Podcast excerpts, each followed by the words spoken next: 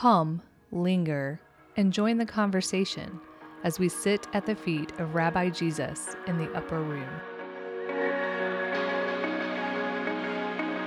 In this upper room conversation, Brian and Giles share how God moved them to action in pursuing koinonia.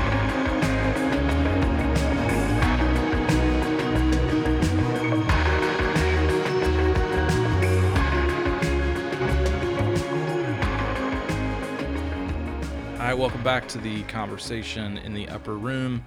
This is Brian, and I'm here this week again. with My buddy Giles sitting across from me. What's up? Hey, it's good to be here. Yeah, uh, last week was a lot of fun uh, defining that term koinonia for people. Um, and even since we had that conversation last week, um, we've uh, tapped into a couple other books and a couple other resources, and it's been fun continuing to dig into that term. Yeah, as uh, Brian knows about me, you know, when we dig into things, there's going to be some book spot. Giles likes the books. uh, it's good.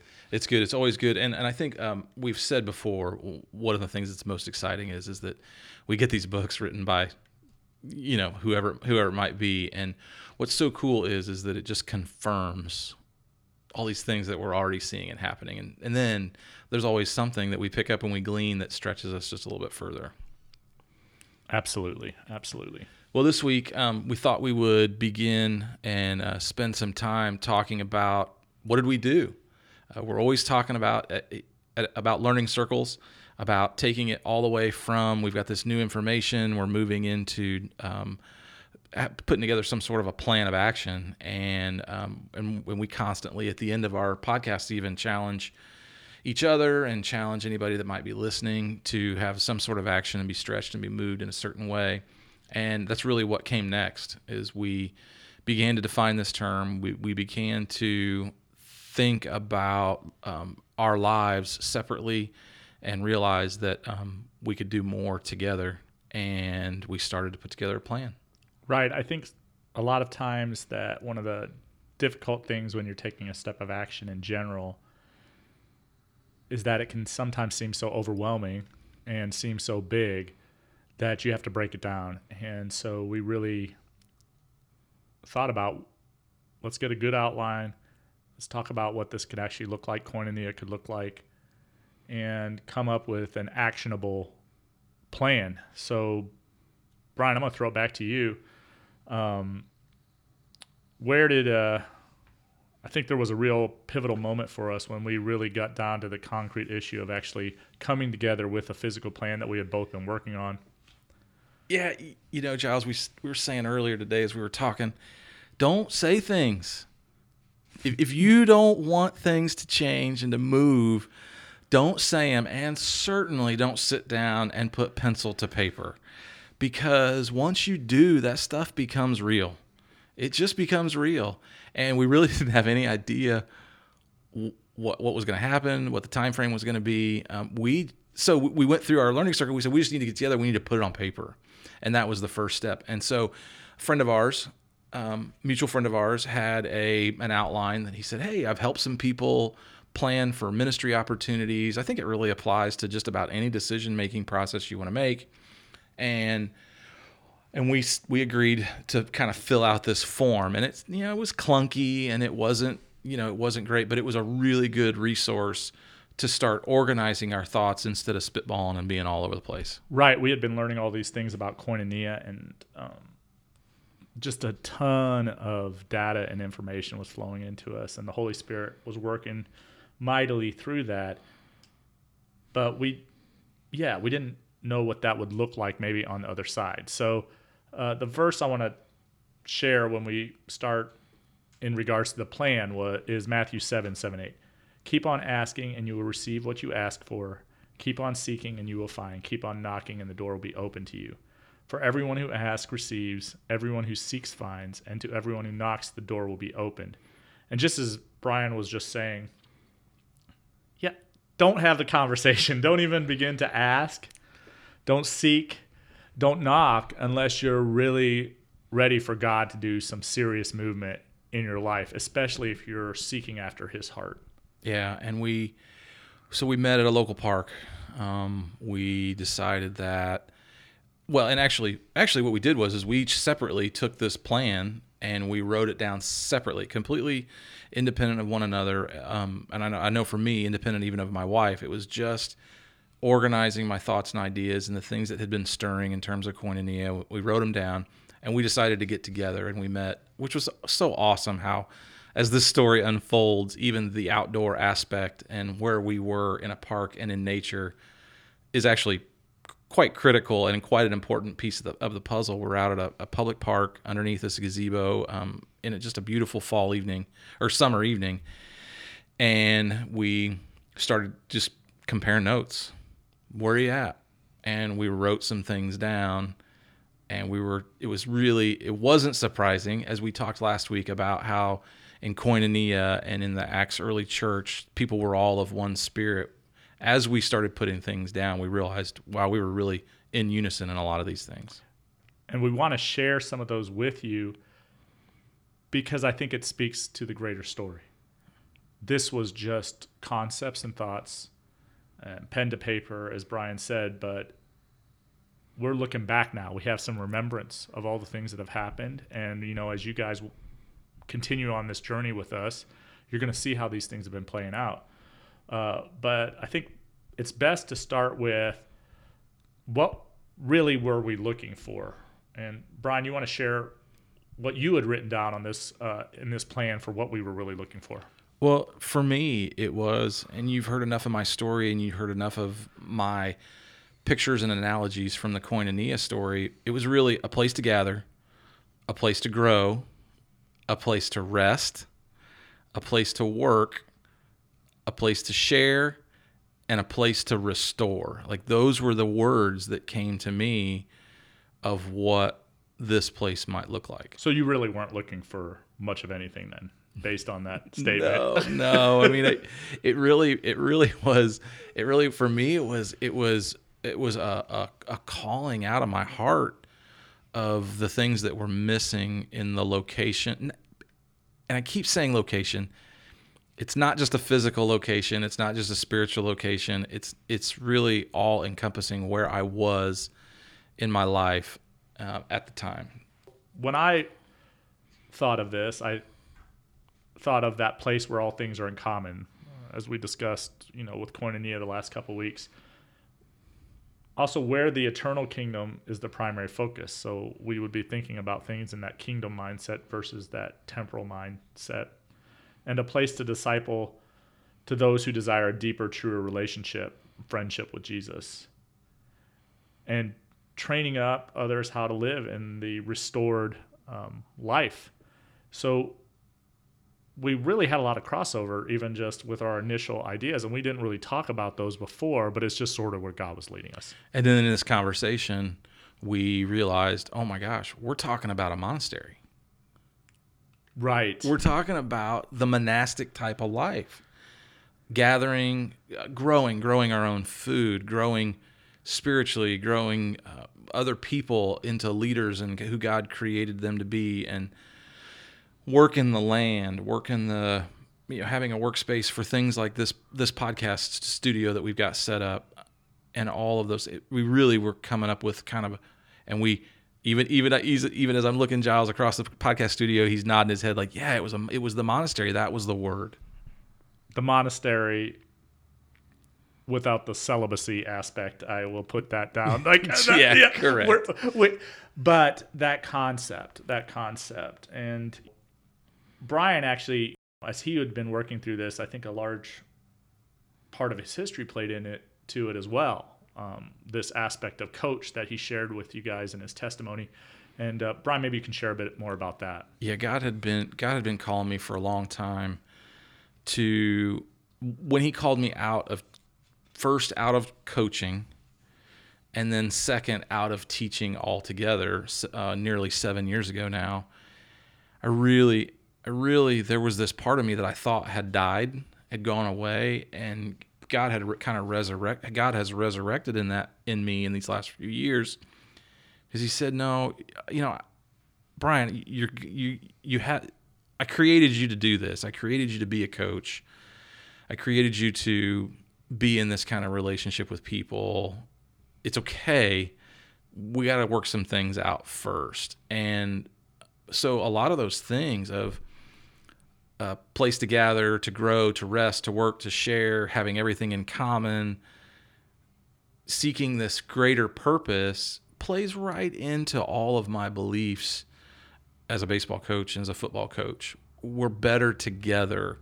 That I could take I could take 11 inferior athletes in football and if everyone would do their job, I could beat teams that were physically better than me than we were. And I loved that aspect of teaching and coaching. That community part of, of was was uh, was woven into everything that I did about having a program first and expanding that program to the little league and to the junior leagues and to the middle school and that we were one big family utilization of gifts because as we are talking about this place as well you may have heard us say you know some of the way we were talking about our initial plan it may have just seemed that it was just for our families but as brian shared with the coaching it always was meant to be for others it you know this was yes there would be a physical place for us to live but the purpose was really the mission.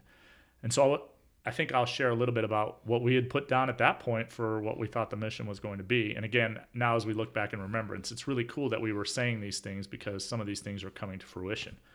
Uh, one was is that it would be a place where we would be able to host um, college age students or young adults uh, who are skeptical or maybe have walked away from their faith and religion, like a place to host them, to reintroduce them to Jesus.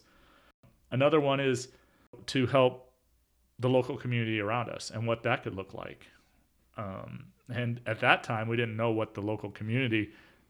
We even had thoughts that the local community would be somewhere else, not even in, in Franklin where we're at right now. But that was an idea. We were we were going to be working within the local community, and also having peers and age mates that we came alongside. Weekend ministries, campfires, um, an art ministry and even a co-working study space. Now, guys, as I haven't looked at this document actually in a while, and as I'm looking at it, I'm almost chuckling to myself because we wrote these things down and we were just sort of spitballing a lot of these ideas.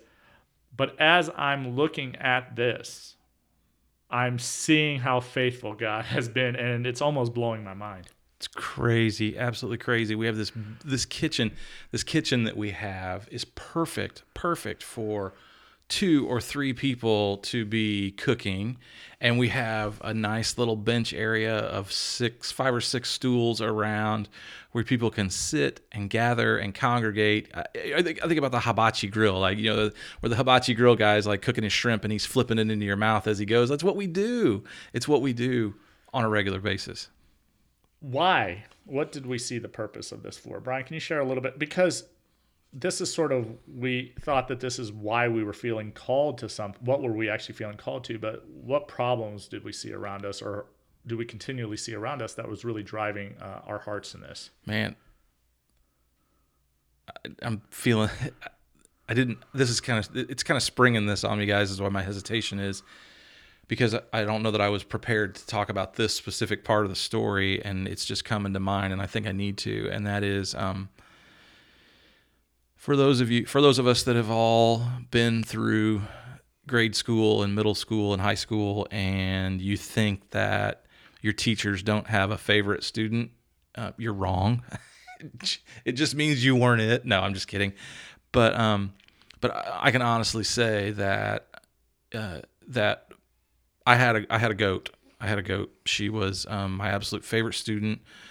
Uh, I had her as a sophomore. We continued to just be f- friends, and and she was my teacher's assistant um, all the way through her senior year, and we maintained a friendship into college. And she was she had a she had a daughter, and a couple of years ago, uh, she had a an a proposed chemical imbalance with some of the medication she was taking, and she ended up taking her own life, and um, it wrecked me.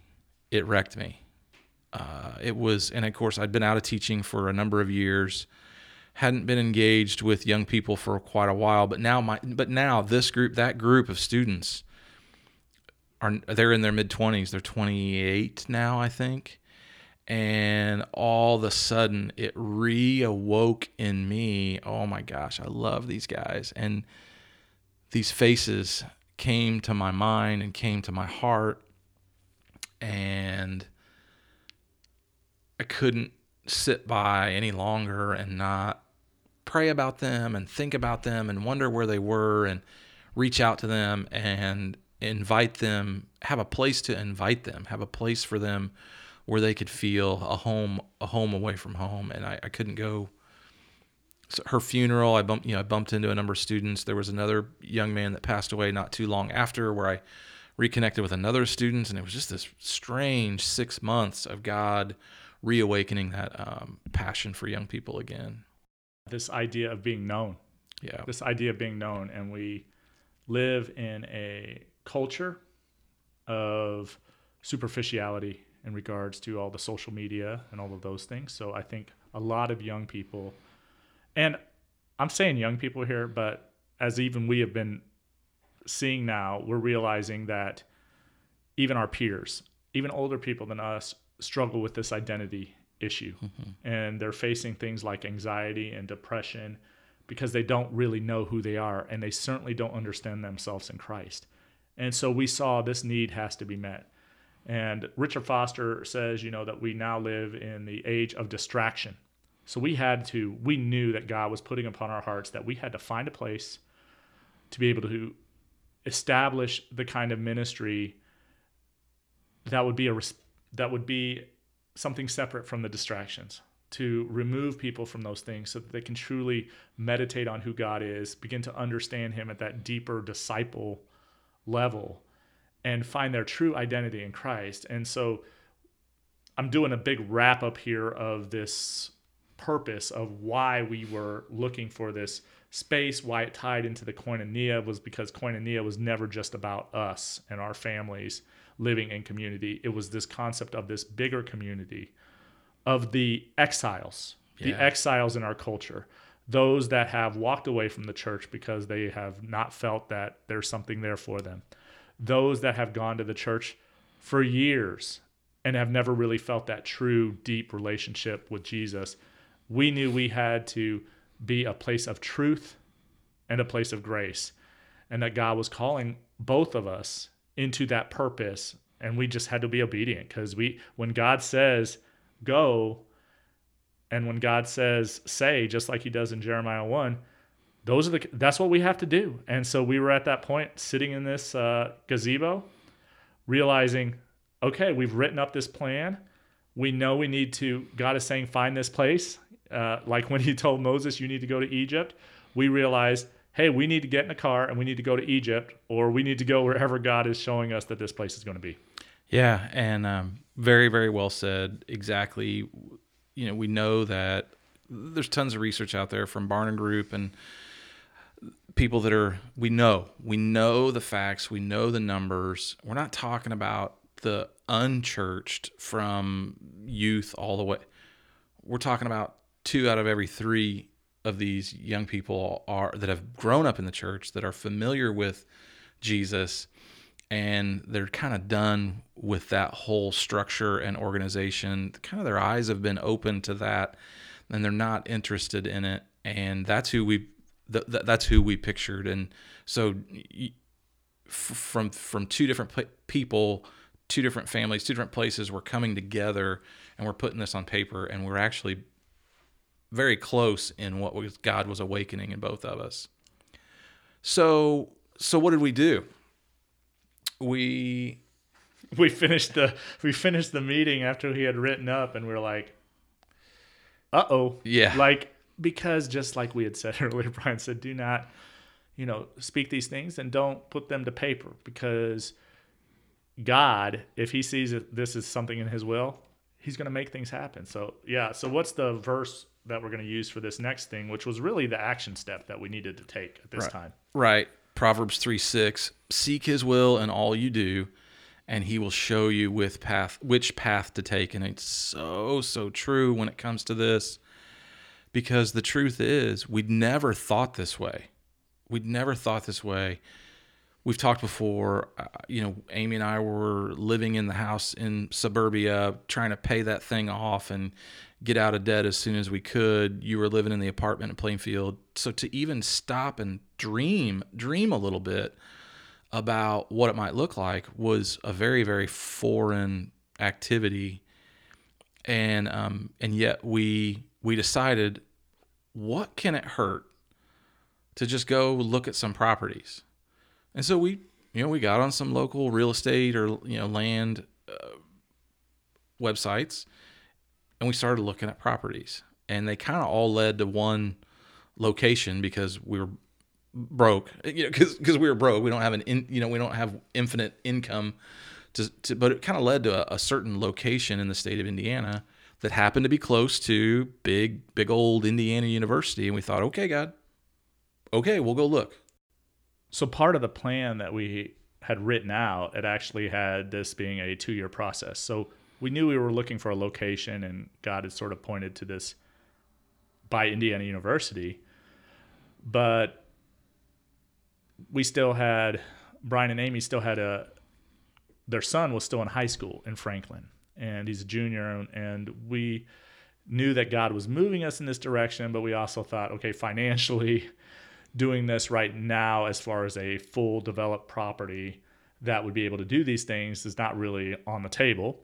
And second of all, if we're going to be moving to this other location, we want Jared to be able to finish school. So we really were looking for undeveloped property. It's not like we weren't going to look at other things, but it really was property that we basically could build on within the next two years. Yeah, I mean, we, we looked at a couple others because we were going to be down there anyway uh, and we visited a few others. But really, where we ended up landing on was a very affordable. Well, there were there were a couple. Let's talk about a couple yeah, of let's them. Talk, and, yeah. we'll, we'll, end with the one that that we actually started to move on. But there was one that we kind of lovingly called the farm.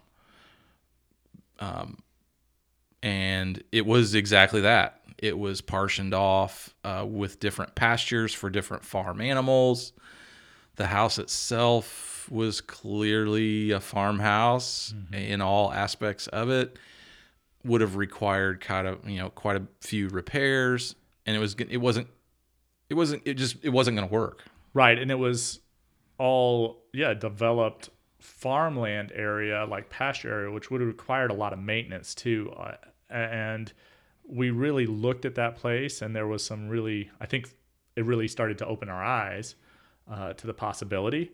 Uh, but then this place too also had, it was really far even from where we wanted to be. It was hard to get to. It was not on a main road. And we realized this didn't really fit the mission that we were that God was guiding us to. That while it would have met the criteria to meet distraction for young people, because it would have been out in the middle, yes. no, out in the, literally out in the middle of nowhere, uh, it would have met that that that of distraction, don't think it would have been easy for an Indiana uh, an IU student to come and visit, to come have dinner with us, to do a weekend training, to be in a discipleship group with us. It wasn't convenient at all. So we left there and we went to another place that was basically an undeveloped uh, field that had that had crops growing in it.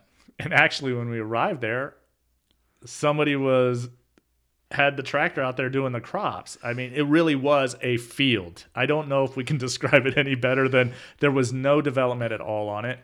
Um, it even in the back part of it, it had these big power lines. So we were like, well, that seems that that wouldn't really be convenient for building a property. And there really wasn't even a flat no. parcel on it for us to be able to build. But it did have the benefit of it was closer. It had easier access uh, to be able to have students there. Yeah, we and we met the owner, the, the, the guy that was selling it, and we had a conversation with him, and he was very gracious and let us go around. And really, this that particular property, it really would have met only one aspect of it at all, and that's just recreation. You could maybe run a four wheeler out there. You could maybe do some hunting I don't even think it would have been really fun to camp out there. It was not something that would have been beneficial for the type of koinonia that we had that had been revealed to us that we were starting to work on, it just wasn't going to be the right place. So the last place that we looked at on our little foray uh, into this area, we called the forest, and it was actually pretty awesome, wasn't it, Brian? It was incredible. It's it was one of those things we we kind of really again we went down there with open mind, open hands, open hearts, open minds. Okay, God, what are you doing? What are you stirring? And we ended up at the end of this gravel road, uh, right before entering some national forest area. City water, city sewer, 12 acres that butted up to a million acres with the national forest on two sides and we we all kind of went yeah this could work this could work and it could work now Even if we were planning on building, we even saw across the way that there was a house for sale too, which looked like it was attached to the property, although that had not been what we had seen on the listing. But it really did meet a lot of the needs, and the price was right. The price was right. The price was something that we could we could pay cash for and really not change the financial situation we weren't going to be able we weren't going to have to go out and take a loan out for it. We were going to be able to do things immediately on this. So we go back um, to the house that night, and I think we had already taken that step of faith of going out and look at properties. I, I think that we really weren't thinking that we were going to see something. We were just being faithful in that, right? Faithful in the little things. We went out there, but when we got back, we actually really started thinking about that that third property, which we call the forest. yeah it, it it awakened quite a bit in me obviously i like to hunt um, and and i think even the men's retreats that you and i have had experience with in the years we saw we could picture it there. We could picture it there. We could picture a camper or two. We could picture a, a storage container you know with stuff in it. And we could picture this being a gathering place short term. In the in the short term we could see it being a gathering place on the weekends for us to be with our people, our community, these those group of young people that we were just talking about. And then we could see long term it was also right for building, you know, actually doing some architectural design and planning about what would it look like and building a property on uh, building a, a facility on it as well. Then we were in this two year process. So, this kind of property, which we basically wouldn't have to take any loan out for or anything, seemed like a perfect opportunity. So, what did we do next? We called the realtor. Uh, that that night we were we were there getting ready to have dinner and we we made a phone call and we had decided if this is available we're going to do it. We're going to pull the trigger. We're going to get this done. And and being cash buyers i think it probably would have happened very quickly. But it wasn't in the plan, was it? what in the plan. It, and then it, and it was so it was one of those things that it was it was a little frustrating but i wasn't discouraged. It was a little frustrating and i think i know my wife's nature. I know she would have loved to have it wrapped up and put a you know put a bow on it real nice and neat and not have to go through the whole process uh, but i wasn't discouraged at all by it it was really well okay we'll move on to the next one Something real happened in the moment, is why.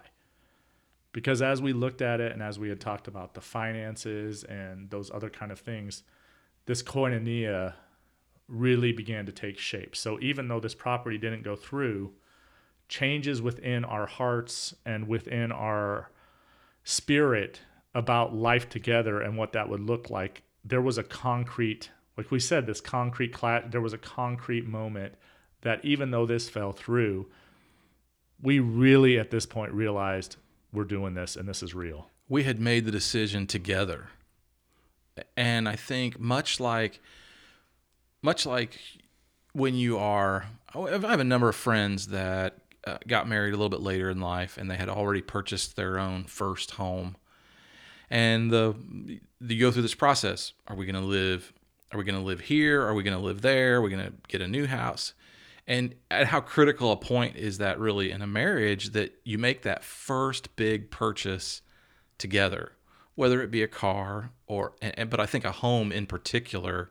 And for us it was more than a home. It was a place to do ministry. It was it was but it but it was the coming together of two families and the decision had been made and so the coming together had already taken place that took place that night.